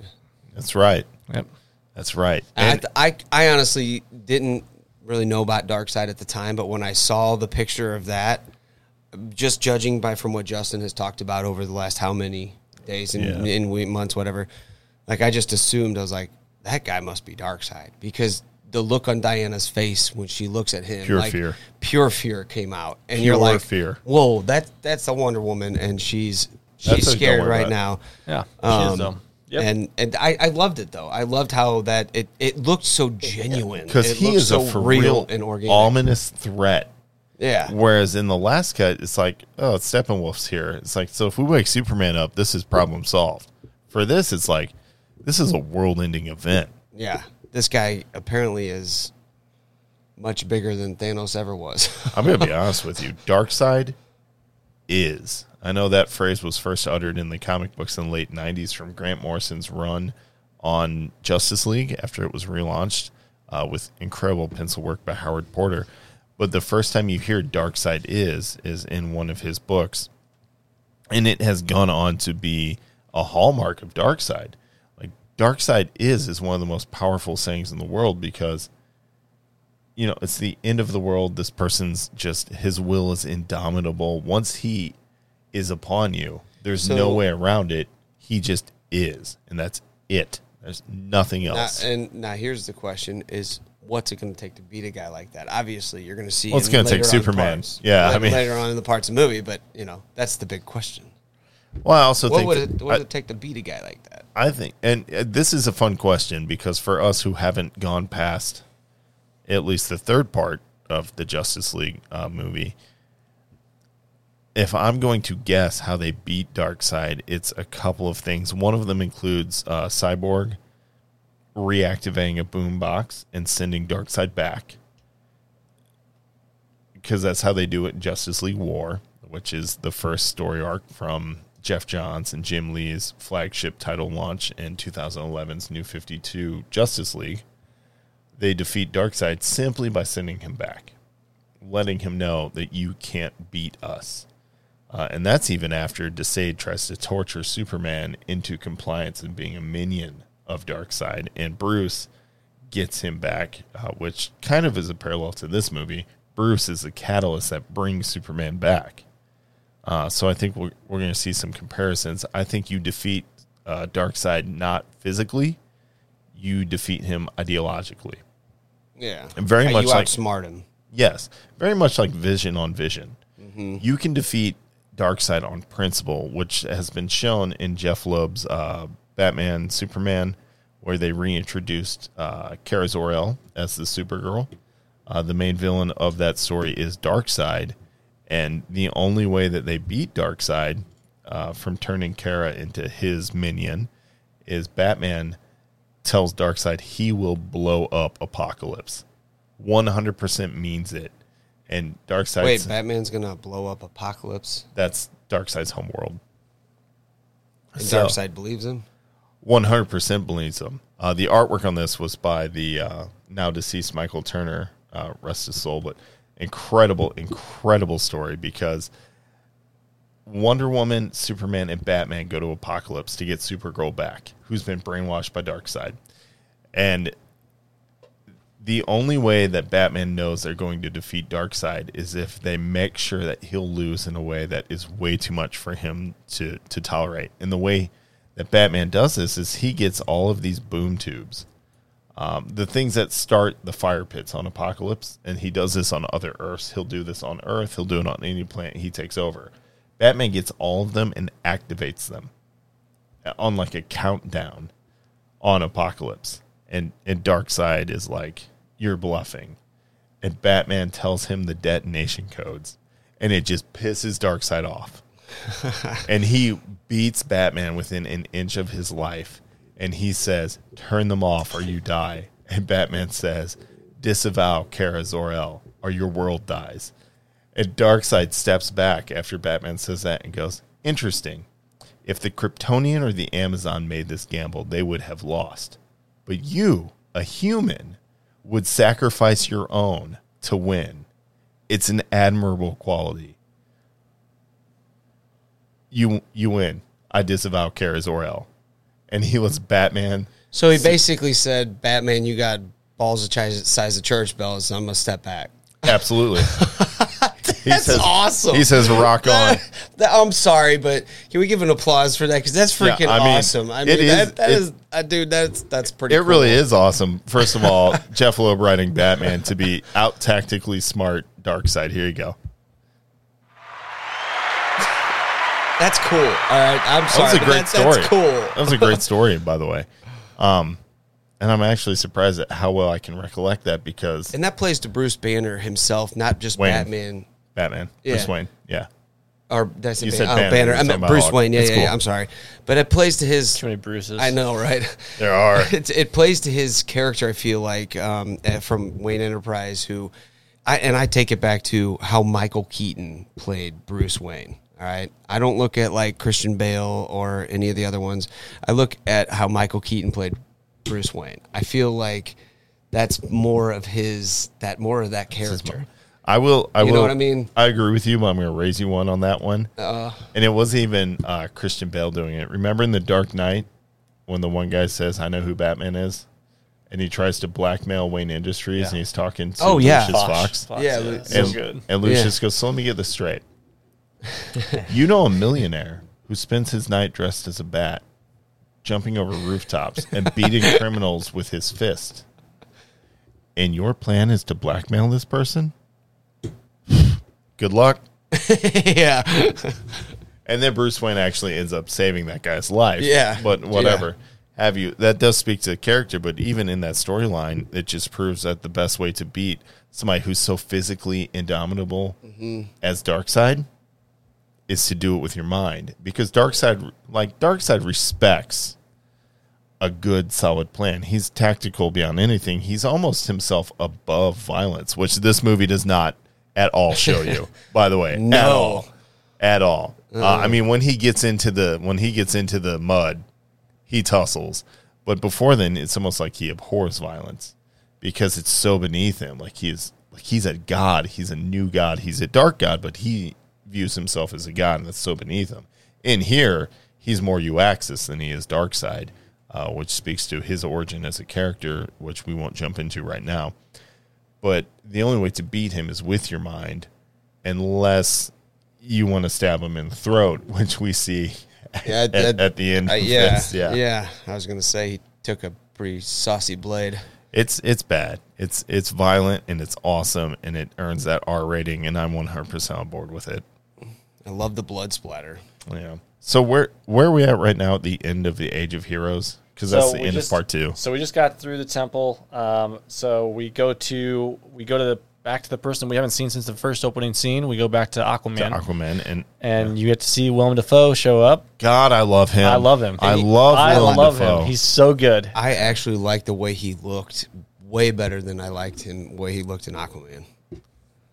It does yeah, look a little different. He and looks this, he looks like this um, movie is clearly before Aquaman. Like that's I don't know if this sure. is the right word, but he looks more rotted. He look his body is like his hand was like purplish green, and his just his long hair, his face looks uh, just like a like a rotted dead person, I guess you would say. I don't know, like, like oh rotted. Yeah, yeah, okay. I guess oh, what did you think I said? Rod, like a rotted. rotted. No, rotted, like rotting plants okay. or rotting okay. whatever food. Yep. Yeah, what rotting bodies? I got gotcha. you. I got gotcha. decomposing. Bo- yeah, car ramrod, car ramrod, car ramrod. Um, I want a liter of cola, but uh, yeah, uh, but we get Willem Dafoe and he looks he looks good. And what he's I mean he's trying to convince Arthur to not only take his mother's mantle but protect the box, right? Uh, because he knows what that was a straight line. That was a straight line. That was I know, I know, I know. I'm sorry. I didn't start laughing until you started. I'm twelve. That was a direct quote. Take your mother's mantle. Protect her box. Mm. Nope, nope. Not her. Not her box. No. The box. The mother box. The what? what? Oh. All right. So uh, we've gone down the rabbit hole. Yeah, we sure have. All right. Let's bring it back, though. But he does give um, Arthur the warning that he needs to do something about this. Like, this is a danger. He's yes. he's he's the one that should be protecting it. And it's funny because when Bruce tells him about the warning, he just kind of like shakes it off. But like when because well, he's immortal, yeah, exactly. But when yeah. he hears it from William Dafoe, he's like, "Oh!" And not only boy. is he immortal, you really dress as a bat. Yeah, he's like yeah. making fun of him. Yeah, yeah, he's like, "You're crazy." But then we know from the first go round of yeah, the he, Justice League, he kind of digs it. He digs it. By I the time it. he's yeah. got his trident and his full armor on, like he's like. You crazy, Bruce. I love you, but you crazy. My man. Yeah, that's My right. That's not Bruce, though. I think that says that uh, uh, Cyborg. Yeah. I think yeah, so. so when he catches him. Yeah. yeah. That's his one, it has one line. Anyway. Um, right. Basically. It, essentially, I mean, basically. Yeah. Uh, and then so, and then we go back to Steppenwolf at his nuclear site, and he is realizing that Earth doesn't have... protectors. They don't have any lanterns. There's no Kryptonians here. This world is ripe for the conquering. I'm going to give you that. But again, you know how we pick out things that really bother us? Let's talk about this particular dialogue scene, monologue. There's no lanterns here. Clearly. You see in the great fight in ages past, there were, there was a lantern. Well, yeah, you, it's, uh, that's actually after the scene, though. Okay, all right. But... Okay, so let's wait. Let's get to that scene, then we'll talk. Yeah, about well, well, because so this scene and the next one's kind of just they almost blur. They, they just go. Yeah. So you get that scene from him, and he mentions Darkseid. Like he actually says the name Darkseid at this point, which is the first time in the movie we've heard it. Which is awesome. It's awesome. And then you skip to Bruce and Diana, who Diana just got back from the caves, so she knows what the hell's going on. And Bruce has just and landed. Bruce has just landed, trying to figure it out. Mm-hmm. And so Diana starts. Describing the Age of Heroes to Bruce and what happened thousands of years yes. ago. Like five thousand years ago. five thousand years ago to stop Darkseid. And it was the first planet to stop him from conquering mm-hmm. and what they did and who they had. And some of the stuff they did have in those, I'm just... Dude, they made Zeus look so much cooler. Zeus, go around. Zeus and Ares both look cool. Yeah, they did. Uh, you get to see a lantern. You get to see Zeus and Ares. Um, you get to find out how the boxes create... the unity, mm-hmm. and then change the world, and their inhabitants become Parademons, which builds his army. Right. Which is kind of cool. Which, by so, the way, I like, because you didn't really get that the Parademons come from the unity. Yeah, no idea. Last one. You just thought that they came from Apokolips. Yeah, so this big mashup of scenes between the Steppenwolf stuff and the end of the part two, which is what we're just discussing, brand new, like, awesome content. You kind of knew that the... In the Age of Heroes, in the first Justice League, that everyone banded together to fight off Steppenwolf, right. But you didn't really see it. especially in the um, no, no, no, no, no. graphics hang on, that hang on you saw second. it. Hang on. You saw it, but it was Mighty Morphin Power Rangers exactly. versus Watchmen. I don't know. Yeah, like, this is it was graphic. The the yeah the graphics and the visuals in this single battle scene make it. It a, was like Halo versus Gears of War. Yeah. So I'll let you guys break that down for uh, a quick second here. All right. So listen. Matt, when I actually called you on my way, letting you know I was going to be late to recording, you were watching this particular scene. That scene, yeah. And for someone like you who is not as well versed in the comic books, mm-hmm. and I think you may have seen Justice League once. A long time ago. Okay. Yeah. So watching this scene of the Age of Heroes go just bananas, protecting Earth from Darkseid, like, just break it down a little bit. What was the stuff you liked? Uh, well, I just, I like action scene. Uh, I like action scenes like that, fighting scenes. I like the sequences of what they're doing. One thing I really, really, really liked was the first time you saw Darkseid. He jumps out of his uh, spaceship, whatever, and then he, like, takes his hand and he, like, digs it through the dirt. And he, like, picks up dirt, and he's just, like, looking at it like, heh. You know, I don't, I don't know. I just, I really like that. And then I know I'm going to kind of go off subject here, but I That's okay. was reminded, I this big battle scene reminded me of a lot of the battle scene in the very first Lord of the Rings when they're talking about Sauron getting his ring cut off. Oh, yeah, yeah. The big battle scenes like that. All yes. right? Now, the Lord of the Rings, we didn't get this did the, the, the depth of the battle like we did here. You in didn't the get Justice to see League. The violence. Exactly. I mean, it was sword violence, but this was like... But this battle in Justice League was unreal. I mean, and it went on, and it went on, and then, like you said, when Darkseid took that blade to his to his shoulder neck, I was just like, oh! I was like, whoa, holy cow, did that, uh, you know, I mean. Oh, Darkseid's yeah. about to get got? Yeah, like, I was like, oh my God, he can bleed, you know, like, more than a drop. Do you, you know? bleed? Yeah, all that for a drop of blood? No, here, all that for a gallon, yeah. you know, I mean, it's. Yeah, he, I mean, he bled out. This was no Thanos. No, this was, uh, and it was awesome. I mean, just how, how they did it all. And like you said, Zeus and Ares and the gods, just everyone fighting. I just, it was, uh. I don't know. It was so cool. I really wish Justin was here because I know Justin would be talking how I am right now, just yeah. speechless. Because yes, it was a very, it was a very active you know fight scene. I think he didn't show up today just so he could watch the rest of the movie. Oh, you selfish! That's a veteran. Oh, move. man, that's a veteran move. Sorry, guys, my kid. Blah blah blah blah blah. No, no, I gotta watch this movie. That's a veteran move. Well done. No, but you're absolutely right. Like seeing the heroes band together, I think they worked. It's almost like I wish they would have waited for that, like, towards the end of the movie, like they did with Endgame, when they put all the heroes in, in yeah. Avengers Assemble. When they did that, like, that was a moment in a theater that I've never experienced, except for once in my life. I want to experience something like that. What was like the that. other moment? That was, was that just the one? That was the only one, okay. yeah. That was the only one moment I've ever experienced like that. So I was, I want something like that out of this one, too. So if they have that, where they have all the heroes come together just like that, and then they just... tear butt, you know, through. Yeah, so they obviously they, they that's take, what I want to see. They take Darkseid to work. But the cool thing about that scene is that you see all of these, they're not even heroes. They're dubbed heroes. But these are just people who live on Earth, right? It's just except like for your the average green, except for the Green Lantern. But they know they are fighting for their life. Oh yeah. And they go at it. And I love that's a massive army that and, repels Darkseid. Which only brings me up to the fact that how do you go from a massive army to seven people? Which, you know, it kind of makes me wonder, how's this going to work at the end of the film? Because they're going to have to do it again. Well, I think That's, that just brings up the point that, I mean, you go down to seven people, but over five thousand years, man has separated themselves, same as Atlanteans, same as the Amazonians. Like, they've all separated themselves. Forget about unity or anything like that. Like, um, even the Queen of Themyscira said the same thing. Like, yeah, man, the realm of man won't know what this means because it's been five thousand years. Yeah, and nobody, um, yeah, nobody knows. Yeah, nobody knows what it is. And even later in the film, you get more backstory on some of those, um, I guess, fractured connections and relationships. Yeah, That that information just turns into legend. Nobody believes that it's any bit true anymore, you know. Exactly, and it's just crazy to me that they fell so hard from. I mean, but five thousand years. I mean, a lot, a lot happens. A lot happens in five thousand years. So I think, uh, while crazy, it, it just it still makes sense that they're so divided that one person's trying,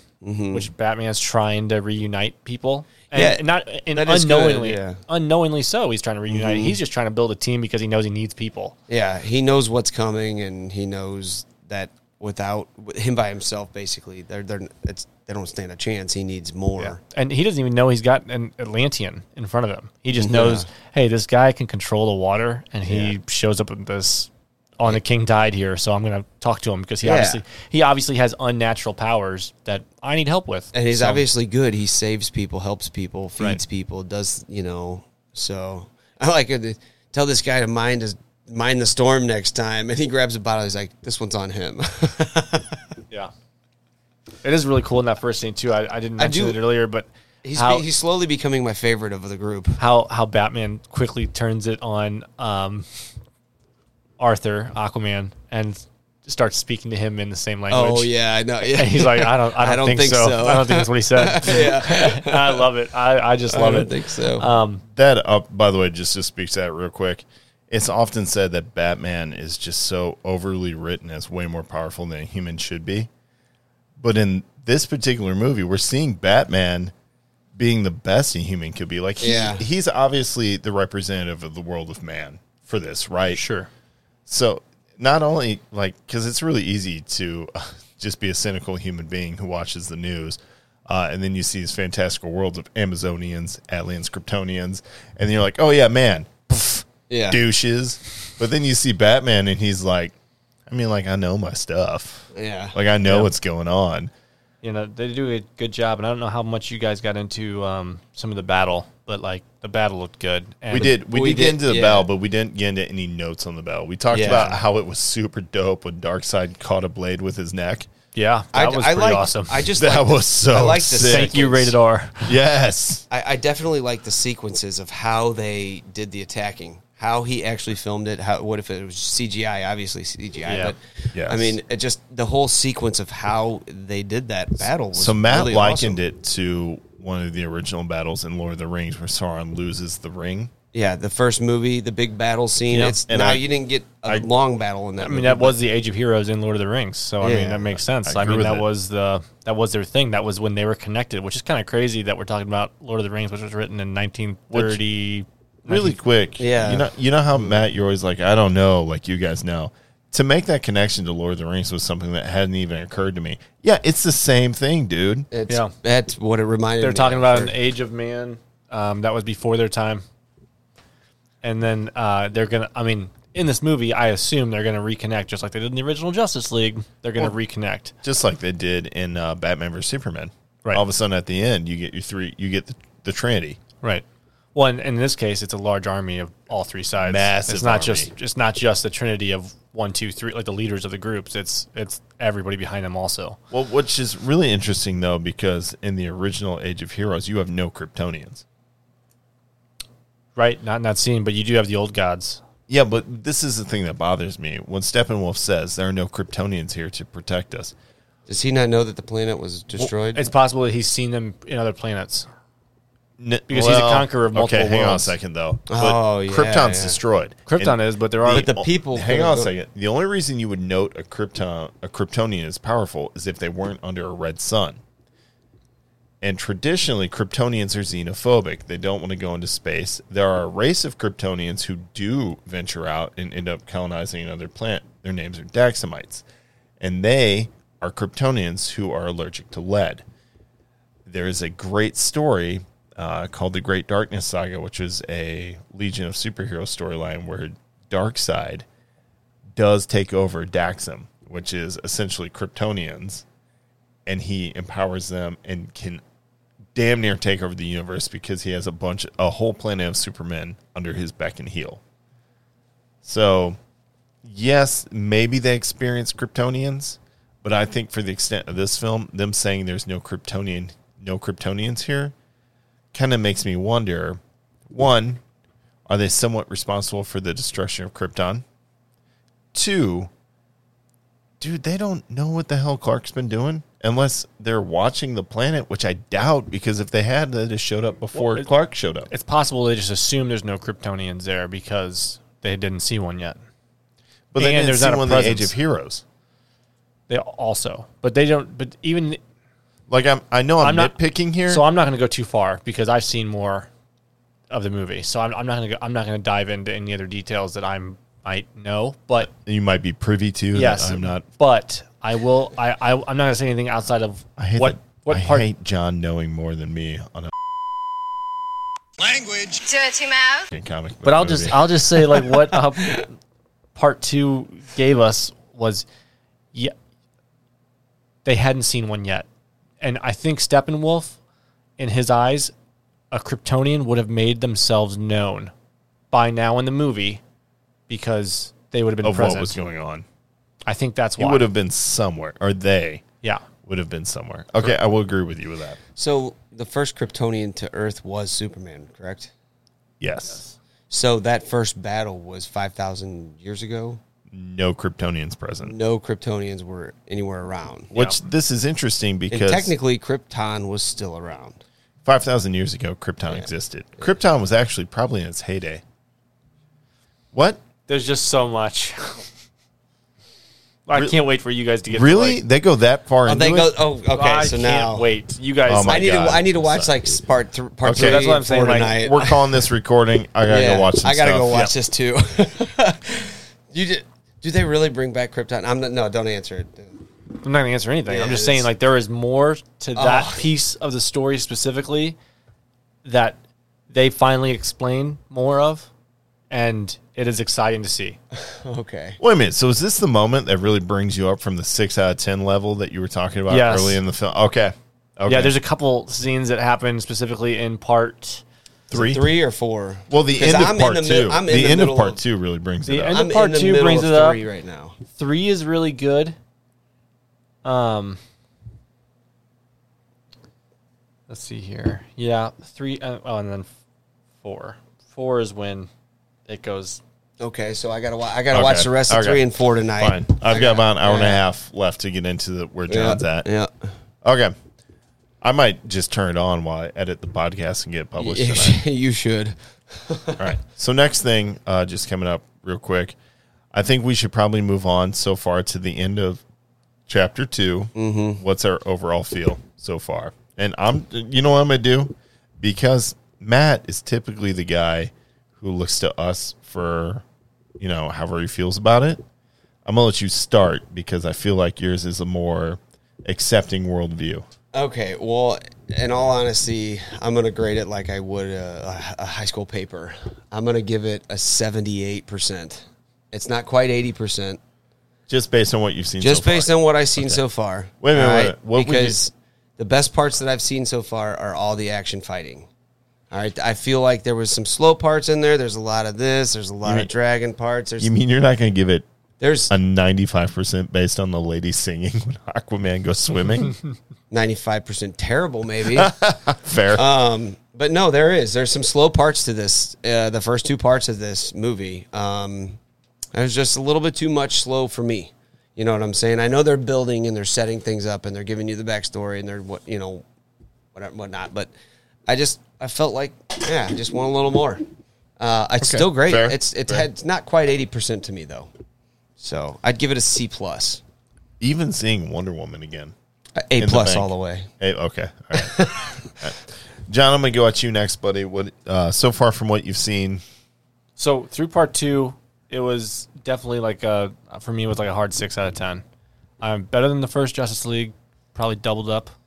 So you're uh-huh. like in the D category, like sixty percent. Yeah, I mean, I wasn't super impressed through the first two acts. I think uh, there was some things I wasn't I, really either. I just there was things I liked. Okay. I did love the Age of Heroes, the final scenes, and I mm. I, I loved seeing uh, the new Steppenwolf. I think part of it too for me, and maybe this is just because where the bias comes from, is I saw the first Justice League, so see rewatching some scenes, even though there was additions to them or subtract. I mean, it didn't do anything for me because I've already seen it. Does that make yeah. sense? Yep. I think that may, might be where the six out of ten was coming from. If I would have seen this for the first time, I probably would have said it's a little slow, but the action stuff they showed me was really cool, and I'd probably give it a higher rating. the movie okay. would probably already be over by the time I was watching it also. So, okay. um, but right. Yeah. Yeah. Because yes. it, it wouldn't have been, there's no way, even, even if Snyder did the whole movie the first time, it wouldn't have been four hours long. Yeah. There's yeah. no way they give, even if they released this uh, director's cut afterwards. Yeah. Still not, you're maybe three hours. Right. Right. Can I add one thing real quick? Because I would say A plus on the music. The music behind everything that they've got playing. They've got a good soundtrack. Soundtrack so far, to me, for me, my opinion, A plus. Anyway, sorry to interrupt you there. No, you're good. I mean, I, mm-hmm. I think that was it for me. I mean, I, I texted you that earlier today when you were like, what are you thinking so far? And I'm like, honestly, like, I'm not overly impressed. It's better, but I'm not I'm not overly impressed. And then twenty minutes after I sent that text, I would retract it. So right, which is incredible, but I'm not quite to that scene yet. Yeah. Um, so for me, I know I've referenced a lot of comic book storylines so far. Um, so from what I've seen, based, and, and I'm going purely versus the original version that we saw released in theaters, much improved. I don't know that I can give the whole thing so far an eight out of ten. Um, you know, there there are things that really bring it up for me. The redesign of Steppenwolf. Actually, oh, in the film, it plays. When I was watching some of the trailers, I was like, that looks a, a bit much. But seeing him in action on screen in the film, he looks good. That arrow scene, like Matt said. That arrow that was scene is awesome. So like, good. Oh, just take it, take it, take it, snap. Snap. The armor takes it. It's like he yeah. just flexed just um, the whole body and just snapped all the arrows. I dig, I dig, so cool. I dig that redesign. So I, cool. Um, And it's it's all spiky too. Like I would not want to give that guy yeah, like, a hug. Like the destroyer armor, like even better. Like if it was dipped in crystal meth, um, it looks cool. So Steppenwolf's redesign is a massive improvement for me. Uh, one of the things in this movie that really out of the gate before the movie even started, maybe like a month ago when we saw these trailers, just the pure inclusion of Darkseid at all. I don't care if it was a cameo. Would have made this leaps and bounds better for me over the original. To have him actively take part in the film, to be the main catalyst, or I'm sorry, antagonist in the Age of Heroes battle instead of Steppenwolf is huge to me. It's, it's all the things I wanted with New Gods being involved, but instead of being, you know, just having to take a back seat and a watered-down version with Steppenwolf, I get the big bad of the D C Universe, and that's huge to me. So for me personally, this, even what I've seen so far, is already far and above what I got. Uh, so I'm really excited. However, just for scene for scene, technical stuff, the breakdown of things, uh, I really think that the storytelling is improved. The extra length really helps out the story. Some of it could be boring. The four-minute song where I was like, why are we doing this? And that uh, was following the opening credit when you were just like, why yeah. are we – I get that we're in the mountains. I don't need to see the mountains. Like, just yeah, let's and, let's get going. So, like, I, the first ten minutes we're just like, man, yeah. this is what we're in for.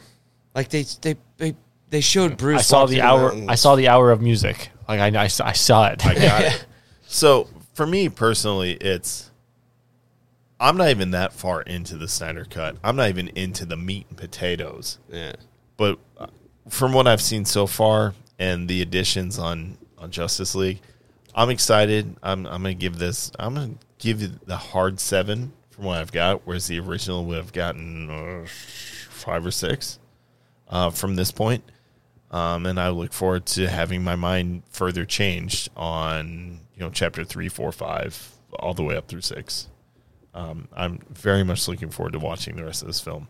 And I'm very much looking forward to following it up, being mind blown, and then just starting uh, Falcon and the Winter Soldier. Yes. So this weekend for me is stacked. I don't know about you guys. Uh, th- this is a great weekend to be a fan. A lot of golf for me. Good for you. Good for you. Nice you better weather. Show up when we it's put nice together weather. The kids' play place. I'm, I'll be there. Swear to God, because we got to get drunk that's together. That's another daddy issue yeah, we'll talk about. Another episode. I I'm can sure hold we'll have da- stories on the I next. Can hold a mean flashlight, I'm telling you. I'm telling you, I can't wait to drop, this, I can't wait to drop a screwdriver day. and and be yelled at uh, by not my dad. So this should be fun. But anyway, I can I can hold a mean flashlight in the daylight. So for all of I'm gonna drop omega beams on someone if they yell at me for my flashlight. I swear. Anyway, go inside. So for all of us here at the Galactic Dad Show, save for the one person who should be the most excited to be here, just still losing his mind over it. Justin, Justin, Justin, Justin, Justin, where you at? You know what? Just you know what? You it, know, was after, it good or guys? You know that's what he's what he's doing right now. He didn't go to podcast tonight so he could watch it. Oh, it was good. I liked it. Here's what we're going to do real quick. Uh, because of your behavior this evening, you have been resorted to oh, no. intern Justin again. Boom. Oh. That's where you're at. Not luscious anymore, buddy. No, no. He was really excited, and then he was like, oh, I can't make it today. And I was like...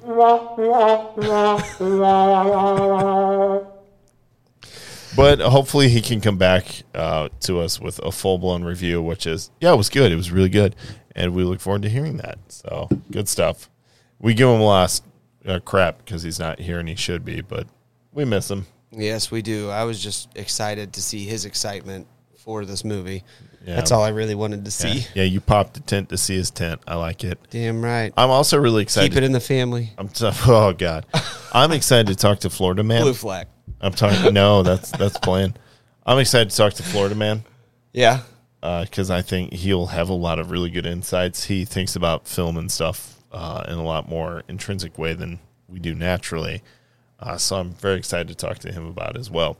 Nice. However, all of that being said, I think it is time for us to move on.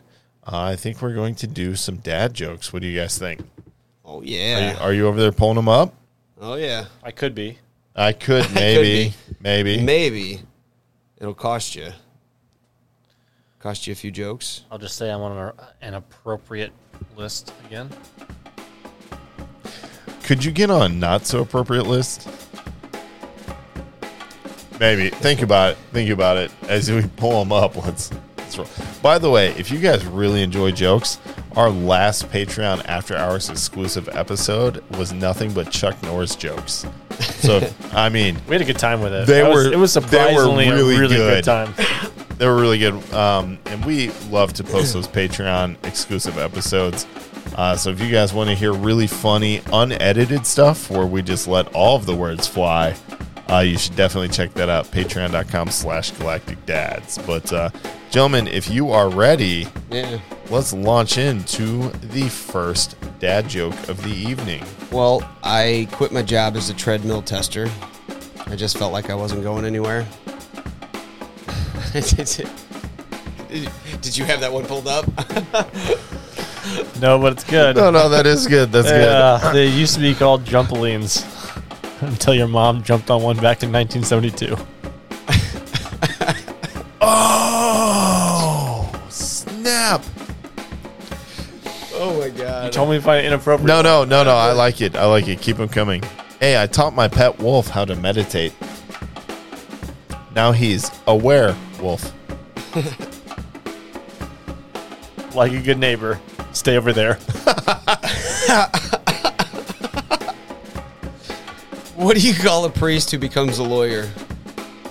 Father-in-law. Mm-hmm. Mm-hmm. Mm-hmm.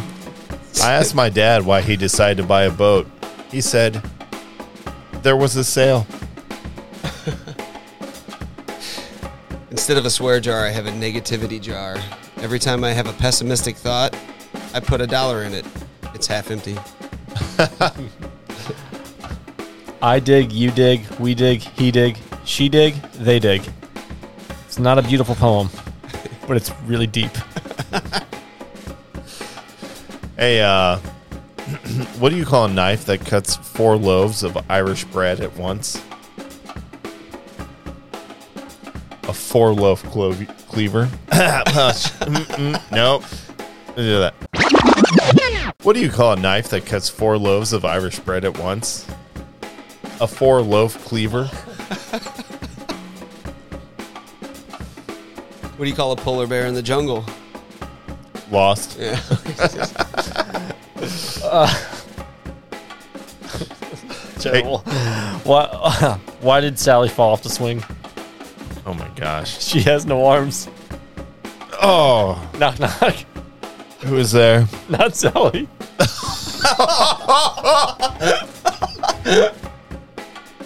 oh my God, that was a right and a left. Terrible. Not from Sally, but yeah. Terrible. Oh my God, let's bring this one back to a more wholesome level.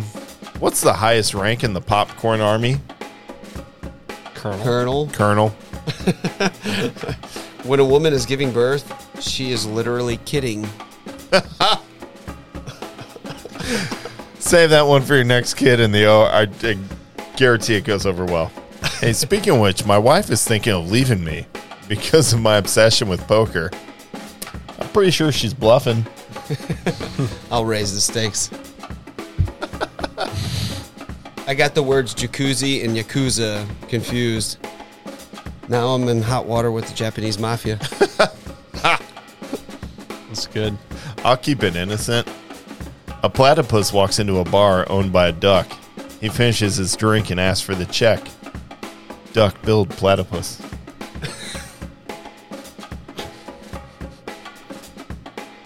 My wife screamed, "You haven't listened to a single word I've said, have you?" So what a weird way to start a conversation. Go ahead, Jedi John. No, no. Please? All right, fine. I'll take the next one. All right. A priest, a pastor, and a rabbit entered a clinic to donate blood. The nurse asked the rabbit, "What's your blood type?" "I'm probably a typo," said the rabbit. Rabbi. Uh, how good are you at PowerPoint? Me? I excel at it. Boss? Was that a Microsoft Office pun? Me? Word. Word. Did you hear about the mermaid who liked math? She wore an algae bra. My wife asked me if I wanted to watch Batman Forever on Netflix. I said, no, just for a couple hours. Fair, fair. In the old days, excessive use of commas was considered to be a serious crime. It always resulted in a long sentence. uh. Social distancing has been particular, particularly stressful for the flat earth society. I think we've said this one before. They fear such measures will push someone over the edge. Mm, indeed. Indeed. What's a clam do on his birthday? He celebrates. You want to finish this off over there, uh, big guy? I don't have one right now. Uh, no, no. Here, I can, I can find one. Let's just choose this one right here. My wife and I had a huge argument as to who turn, whose turn it was to do the laundry. Eventually, I folded.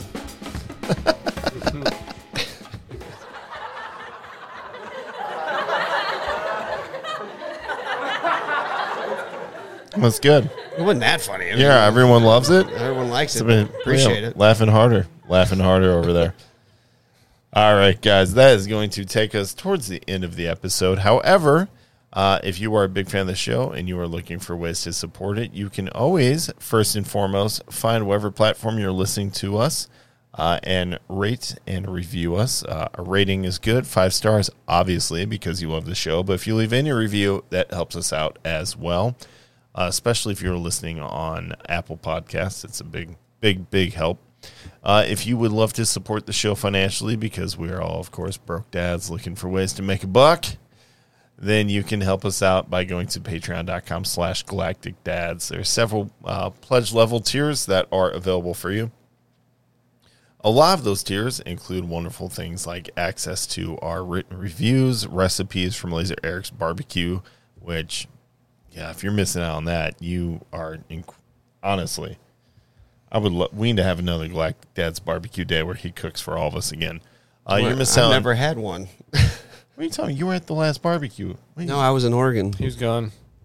Oh, sucker! You missed out. You played golf, sucker. Ow. Anyway, all right. So you can definitely check out written reviews on comic books. Yeah, um, a lot of uh, you can see all of our show note agendas. And uh, get access to exclusive Patreon-only episodes, uh, which are, as we mentioned before, the after-hours unedited episodes. What? You know, Eric should just barbecue at the con.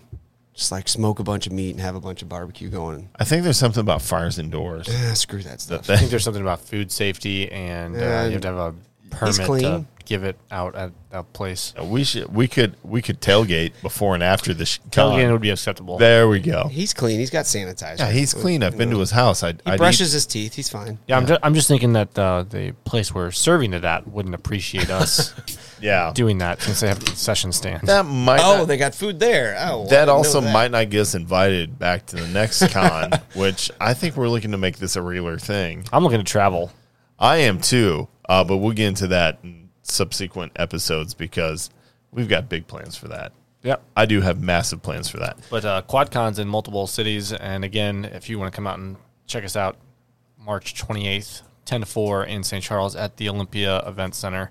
Um, super awesome place right off Main Street. Um, it's technically on second street, I think. It is technically. Um, but uh, it's right down the street from the Foundry. So if you want to come check us out, we'll be live broadcasting there. Um, we'll probably do some Facebook Live stuff. Yeah, hey, listen, we'll have you on the show for a little bit. We'll ask a few fan-related questions, probably covering some WandaVision stuff. And by that time, we'll have Winter Soldier, Soldier and yeah. the Falcon stuff to cover, along with, hey, what do you think about uh Snyder Cut. So much more in depth. Yeah, we'll have all kinds of good topics to talk to fans about while we're there. So we might get a few people on the podcast that haven't been on before. And who knows, we might get some randos on the podcast that are really into comics, and I could, you know, shoot the shoot the ish with them, and I look forward to that. Oh, I'm sure there's some vendors you can just pull over. I, I cannot wait.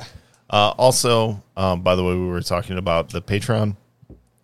Definitely go hit that up. That gives you the chance to get your hands on some sweet Galactic Dad swag. We're talking T-shirts, hats, hoodies, uh, stickers, and access to those exclusive shows. However, if you are part of the I Love You three thousand level or the level right below that, which is our producer level, you get your name mentioned on every single podcast. And because we love those um, Patreon subscribers, I'm going to start off. Right after I swallow my spit in this beer, uh, I'm going to say that the O G, the original... That is Keith Jefferson. He's the first patron, and he came right out of the gate at the producer level. He is a self-described geek, a cosplaying dad. The guy is honestly one of the best supporters of the show that I could have asked for, um, and he definitely deserves being shout out every episode. So, Keith Jefferson, we really appreciate you. Then we'll go ahead and move on to our other producer level. Yep. Rob Ryan. Yeah, thank you for taking that because you know I love it. Yeah, I know it. Uh, Rob Ryan, great guy. Great. Uh, thank you for all your support. Um, congratulations on putting some offers in. Uh, well, an offer in on uh, a new condo. So oh, congratulations. Dude's making big moves. Yeah, good, good for him. Yeah, it's great for him. And uh, so congratulations on that. And then, uh, you know, thanks for all your support. Really appreciate that. And then after that, we hit up our good friend Special K. Special K has uh, definitely jumped up in his support. He's now part of the I Love You three thousand group, um, which is the echelon of our support level. By the way, there are only ten of those slots available. Three of them have been taken. So if you want to be on the very tip top of the Patreon supporters, definitely go check that out quickly. Uh, if you are like Special K, you are an awesome dad. You are a super geek. Uh, definitely hitting up Star Wars Celebration every year. Being deeply involved in that and working with the Galactic Dads behind the scenes to make the show even better, uh, even being on the podcast from the last QuadCon, which is huge. Uh, so, Special K, we really appreciate you, and I love the way that you school Jedi John uh, in the important sports he cares about, such as golf and bowling. So I really appreciate that, and you deserve a huge shout-out. But that doesn't mean he's the only one that gets one. Next up, we have probably one of the biggest members of the show, Uh, Jai John, you wanna you wanna cover T K? I'm terrible at his number. So. Oh, help me out, buddy. Yes, T K. All right, T K. So T K is gonna hit us up on the fact checker because I don't have the agenda in front of me with his actual number. Uh, but he is a member of the five oh first, and T K is a huge member of the Galactic Dads podcast. Not only as one of the first members of the no, the first member of the I Love You three thousand tier. Uh, but he is also uh, behind the Galactic Dads Fact Checker Twitter handle. And if you check him out on Instagram, he's going to let you know that bricking ain't easy. The guy, honestly, is what I aspire to be five years ago before I had kids. Uh, just incredible. T K three one seven eight eight of the five oh first. Perfect. That is right. We want to make sure we get that in there. Thank you, Production Matt, making Welcome. sure that happens. Uh, but T K is probably one of my favorite people, if I'm being honest. The guy hits me up with ideas for content all the time and is responsible for a lot of the craziness that you see on our socials. Uh, so if nothing else, he deserves a massive thank you. Uh, if you're ever looking to play bocce ball, he might know a place or two, so you could definitely hit him up on his Instagram handles or Twitter handles as well. And then lastly, that leaves the latest addition to the I Love You three thousand Club, and that is at Joe Peresident. Uh, Joe is, I mean, he's the guy I met my very first trip to C two E two. He's really not that cruel. Like, he's not cool. I don't know. Not at all. So I mean, he's not cool at all. He's he's not the guy that dressed as Darth Bane uh, in dual-wielded cosplay from Batman and Star Wars at the last C two E two that we were able to attend. Uh, he's not a guy with a couple of kids of his own and his wife. Uh, he's definitely not a guy who loves comics and has a massive Batman tattooed on his back. It's huge. Uh, he's like, I don't know. It almost sounds unreal. Is this a real person? He's He exists. Because he's Joe President. I know uh, he does. He's a good guy. He's a great dude. He's one of my uh, favorite people to talk to about anything comic-related. And he also, this is the first time I'm saying it, is the man responsible behind the Comic Shop Couch podcast, which you guys should definitely check out as well.